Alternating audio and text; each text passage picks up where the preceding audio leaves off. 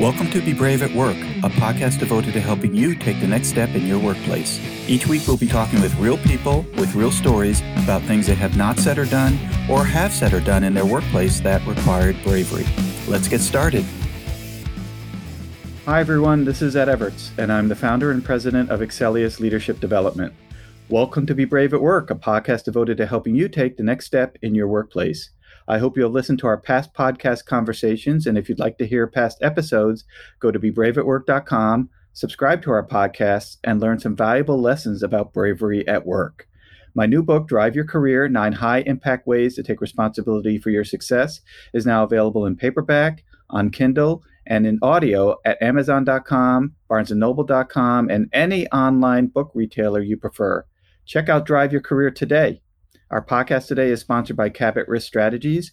Based in Woburn, Massachusetts, Cabot Risk Strategies has created innovative and customized insurance strategies for individuals and families, businesses, nonprofits, commercial real estate, and public entities. Cabot's client base continues to expand both within the region and within the markets they serve. And if you are looking for customized insurance services and solutions, contact Cabot at 800 222 5963 or visit them for more information at cabotrisk.com. I'm really excited to introduce our guest today. Desmond Dixon is a personable and trustworthy sales manager with years of effort performing in a fast paced sales organization. He has a proven history of fostering client relationships in order to maximize sales volume. He brings forth a proven track record of working collaboratively, collaboratively, there's a tricky word, with sales teams to achieve goals increase revenue gains, and advance the sales cycle of the company. He has a concrete ability to manage all aspects of a sale from start to finish without supervision, the, and he's adept at assessing client drive and implementing programs that can best foster that drive. He is also the host of a twice weekly podcast called Campfire Capitalism, which just began in 2022. So we're excited to hear about that, as well as Desmond's thoughts about bravery at work. Hello, Desmond. Hey, Ed. So glad that you could join us today. And I did a moderate effort of introducing you, and I'm wondering if you could tell our listeners a little bit more about the work that you're currently doing and how you are actively interacting in the marketplace. Oh, yeah, for sure. So I am a sales consultant. So majority of my time is spent with working with agencies, tech startups, and small enterprise companies. And I essentially go in and help with either sales strategy with creating a new offer, recruiting salespeople, training existing salespeople, or really just anything to deal with converting leads into clients. That's kind of my zone of, that's where my zone of genius is right now, Ed. So I'm doing that. And then um, I just launched Campfire Capitalism, which is uh, the podcast, which is all about break, talking about business, sales. Um, we also get into like NFT strategies for Web2 companies with my other two co-hosts, Heather and Josh. So uh, between those two things, my, my hands are pretty full. it sounds very, very active. So I'm curious, Desmond, when you say you are a sales consultant, does that mean you're not an employee of the company that you work for, but you're an external consultant that's helping them achieve whatever it is they are looking to achieve? See, that's the that's the slippery slope because I am a consultant, as in I'm a, I am external, but my relationships and how deep I'm involved with my clients almost feels as if I'm working in the companies too. For instance, my one of my uh, big clients, I actually was the head of sales for that company before I transitioned to a consulting role. And, um, you know, I still work deeply with that team. Sometimes I get my hands dirty with a new process and help convert sales for the company just to you know uh, make sure all the uh, the t's are crossed and i's are dotted so that it's easy to train and implement you know for sales teams. So uh, it's yeah so i'm more external but i also love to you know really get involved and i get really attached to getting them their desired results. So it's a it's a catch 22 well it sounds like you also are at these companies for an extended period of time maybe six months a year that type of uh, structure yeah, so I do minimum six months because it really takes that long to really, you know, really start to see a result.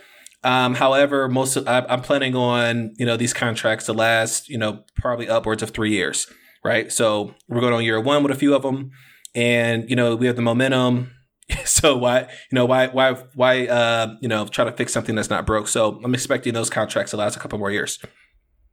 And I'm pursuing this questioning, Desmond, because I'm curious to some degree why you chose to be a external consultant and I totally get the need to build camaraderie and feel like a member of the internal team and be treated like a member of the internal team. You and I have that in common in respect to the work that I'm doing. Yet you chose to be a consultant working with a variety of companies versus employed, for example, at a particular company. And you just sit back and reflect upon that. Was that purposeful? Is it accidental? How did you become to do what you're doing today? Yeah, that's a good question. So I really just stumbled into it because people just kept asking me for um, advice and my, my thoughts on things. And it just really just like snowballed into this consultancy. I actually reached to a point where I was asking myself, should I scale this? If I scale it, that means I'm going to have more work. Like, or do I just, you know, ride the coattails of what I have? Like, I, you know, I was really, you know, struggling with this all this month actually. And, um, I kind of like having my freedom. I like being able to choose when to work. I like the flexibility. Um, I also like the fact that there's something new. Like I can work with someone new and it's a whole different type of, you know, process, a different type of offer, different kind of, you know, sales process. So it's like re-energizing. And then also, I've also found a ton of joy just working with salespeople one on one, right? Like to really like unpack, you know, what they're going through a specific deal and like give them the frame or give them some steps, some like actionable steps in that moment for them to change their financial life, right? Which by closing bigger deals. So, and I actually love that. I mean, that that's what like fires me up. Not so much more the selling anymore. Um, not to sound, you know, egotistical, but I'm pretty good at sales, and it can get boring if you know doing the same thing over and over again. Um, but I do like the training part of it the most. Well, if you're good at something, it is not egotistical to say that you're you're good at it. So a lot of people are interested, Desmond, in transitioning from a kind of corporate role to being more of a consultant for a number of reasons. The belief that they can manage their schedule better, that they can manage the jobs they work on better, that they can uh, take scheduled time off a little bit easier, you know, all those types of things. And yet they're afraid to make that move because of the volume of sales or marketing they may need to do and the concern that revenue is not guaranteed. Of course, in a job, it's never guaranteed. Today, you could get laid off in a heartbeat. But, you know, what thoughts or advice might you have for listeners who don't feel brave enough to leave an organization and transition to a consultant role that might be thoughtful for them? I'm not suggesting you have the magic answer, but any observations or thoughts that you might tell our listeners that can be helpful for them if they are thinking of this type of move? Oh man, I, I got something some some um, some great uh, some great game here. So my first business, full disclosure, Ed, it failed because of the pandemic, and that by itself taught me a ton of lessons. It gave me great contrast of like what to do, what not to do, and what are the signs. And I'll say the number one thing by far, especially after like speaking with like literally thousands of entrepreneurs, it is uh, being very clear on the value that you can provide to the marketplace and judge that based upon the level of the problem. And do you have an actual solution to solve that problem? Right? Like, is there a problem that has real economics behind it that is, you know, very painful? Right? And can you essentially fill that gap? And as soon as you're clear there, that's when like people will come to you to a certain degree or people within your immediate network because your immediate network, when you're transitioning from corporate to consulting, is going to literally be your your life your your lifeline, right? Especially in those early days because you don't want to invest in marketing without having any revenue. And so, uh, word of mouth and uh, tapping into your network is probably the most critical thing. And that will give you a great idea if the problem that you're trying to solve is big enough for people to pay you for it. Fantastic. In respect to the key word, I think, from that description, Desmond, which is clarity. And when we think about being brave at work, uh, being clear about what it is that you're experiencing and how the person can behave a little bit differently in order to be more effective is uh, important, right? To ensure they understand what it is you're saying and how what you are telling them can be helpful. Do you have any other thoughts or observations for our listeners who might be thinking about leaving a corporate role and moving into a external consultancy role? Clarity certainly being one of them.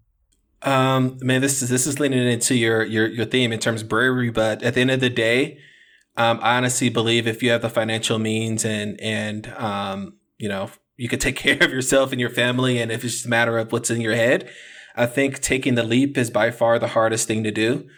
And um, yeah, just having the the the guts to to take the leap and knowing that hey, if you're really good at something, like worst come to worst, what's the worst thing that can happen? You just go back and work for someone, right? And in the in the economy that we're in today, there's more jobs than there are people that can fill them, especially for skilled skilled positions. So I think today is a, a great opportunity for people who are in corporate thinking about becoming a consultant or starting a business. I think right now is the best time because of the amount of demand in the labor market, which is like a good hedge against that decision, in my opinion.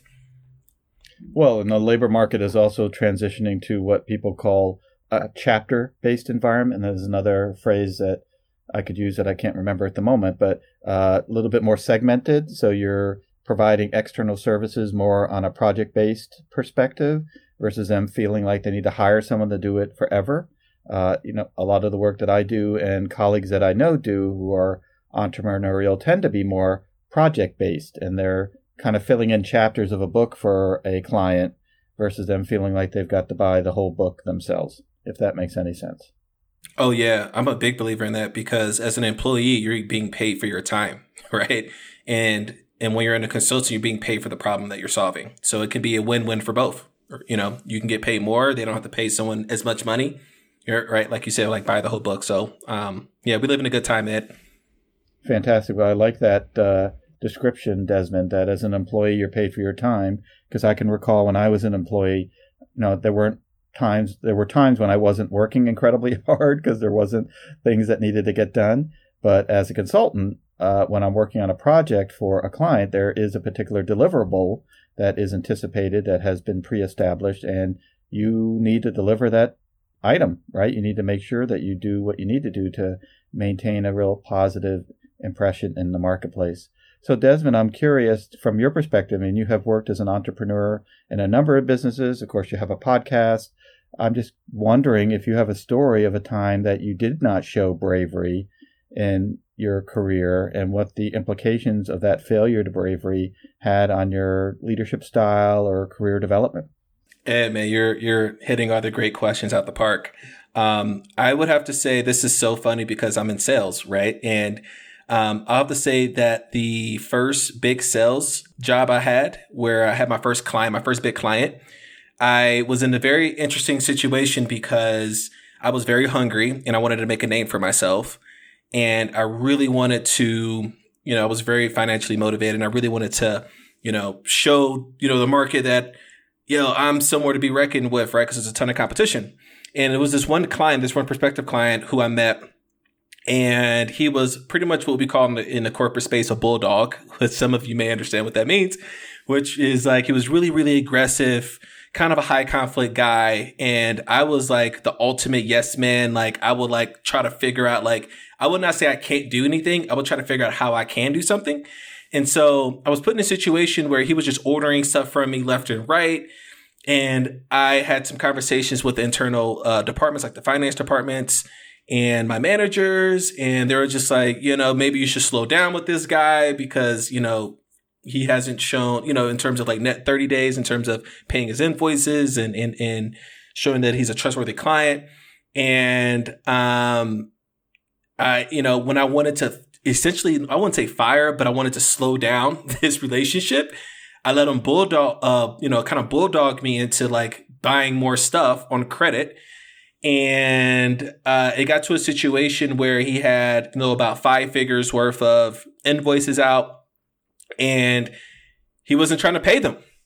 And this was a very sticky situation because we technically had a, lien position possibly down the down the supply chain onto you know the people that is his, who are his customers, right?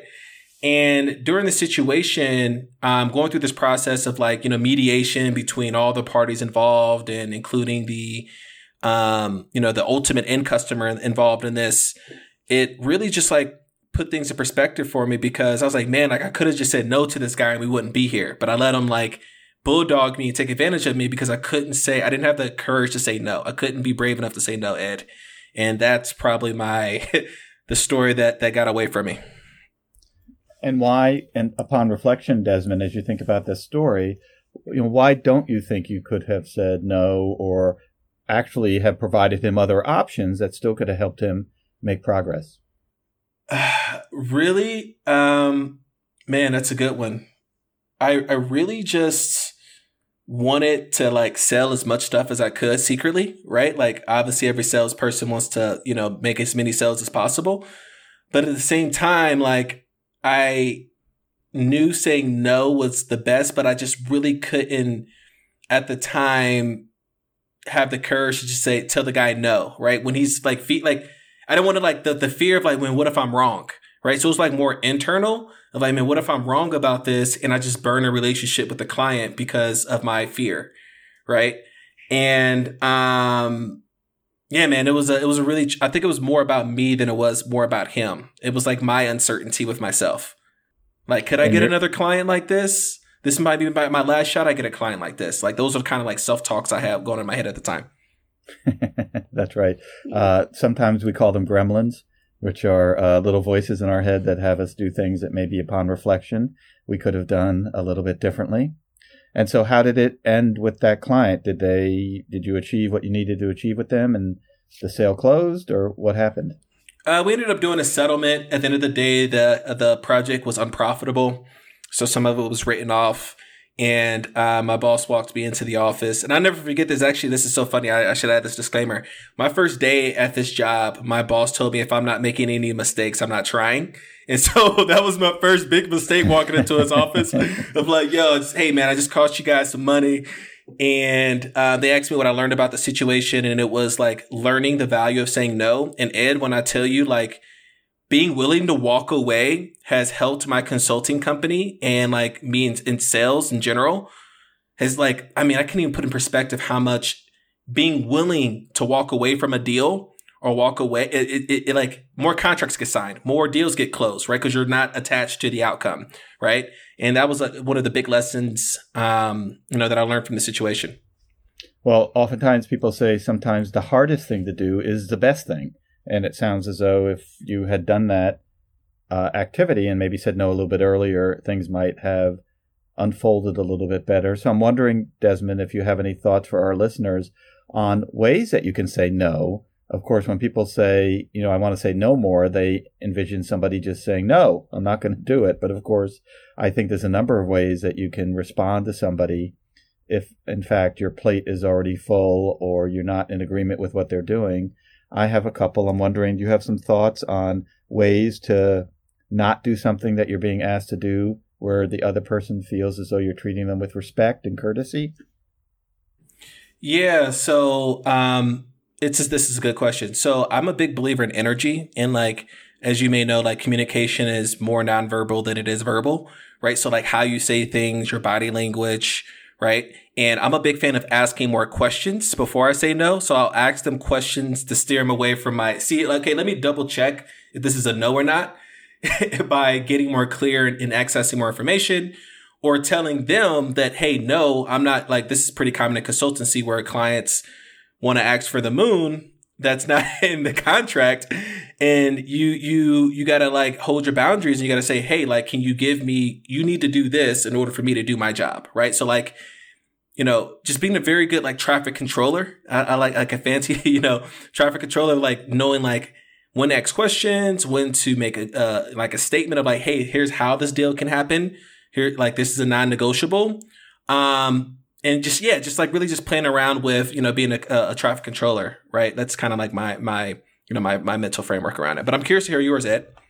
Well, first of all, I love that uh, perspective because curiosity we oftentimes don't do enough of, and when we demonstrate curiosity, we can actually see new options that maybe we weren't aware of when the client first came to you. So the client comes to you with a story. Uh, it's limited in respect to what it is that they're saying and you try to respond to that story. But with curiosity, you can actually think about other ways that you can help them, even if what you're gently attempting to do is not do the work yourself. You know, a couple, a couple of other options, Desmond, are to have a accountability partner, so to have somebody that, if in fact this is not something that you have time to do, or want to do that you can go to your boss or go to somebody and say, Hey, I've been asked to do something by a client. I'm either uncomfortable doing it or don't have time to do it.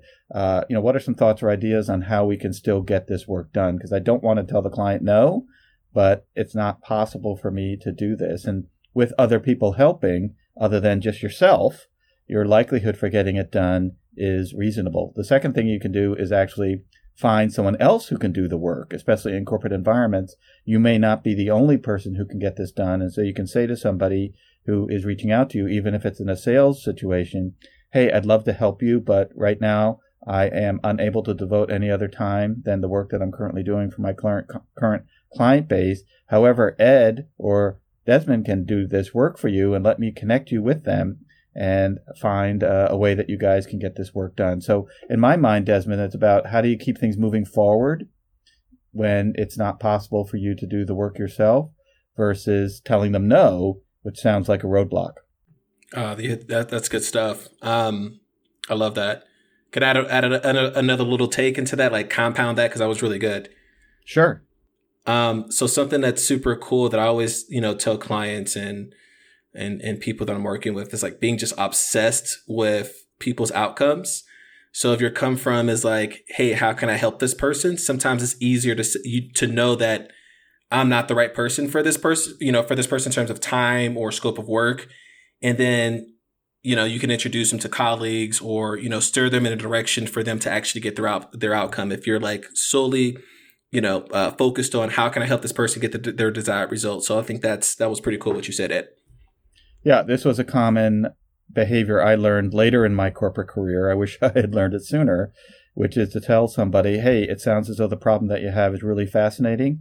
Right now, my plate is full and I'm unable to take on any additional work. Let me find somebody on our team who would be more than happy to help you achieve what it is you're looking to achieve and you know give me a couple of days to do that and then I'd go and find somebody and connect them and hopefully they were able to continue to make progress. So I think there's a number of ways, Desmond, that people can not do the work without quote unquote saying no, but allowing the client to feel as though they're continuing to make progress, even if it is not with you. So, Desmond, it has been great chatting with you today. Thank you so much for your time. And I'm just wondering if folks want to reach out to talk with you more about the work that you're doing or about your podcast, how can they get in touch with you?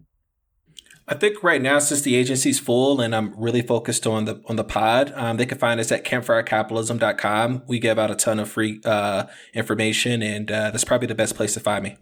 Terrific. And uh, where does the word campfire come from?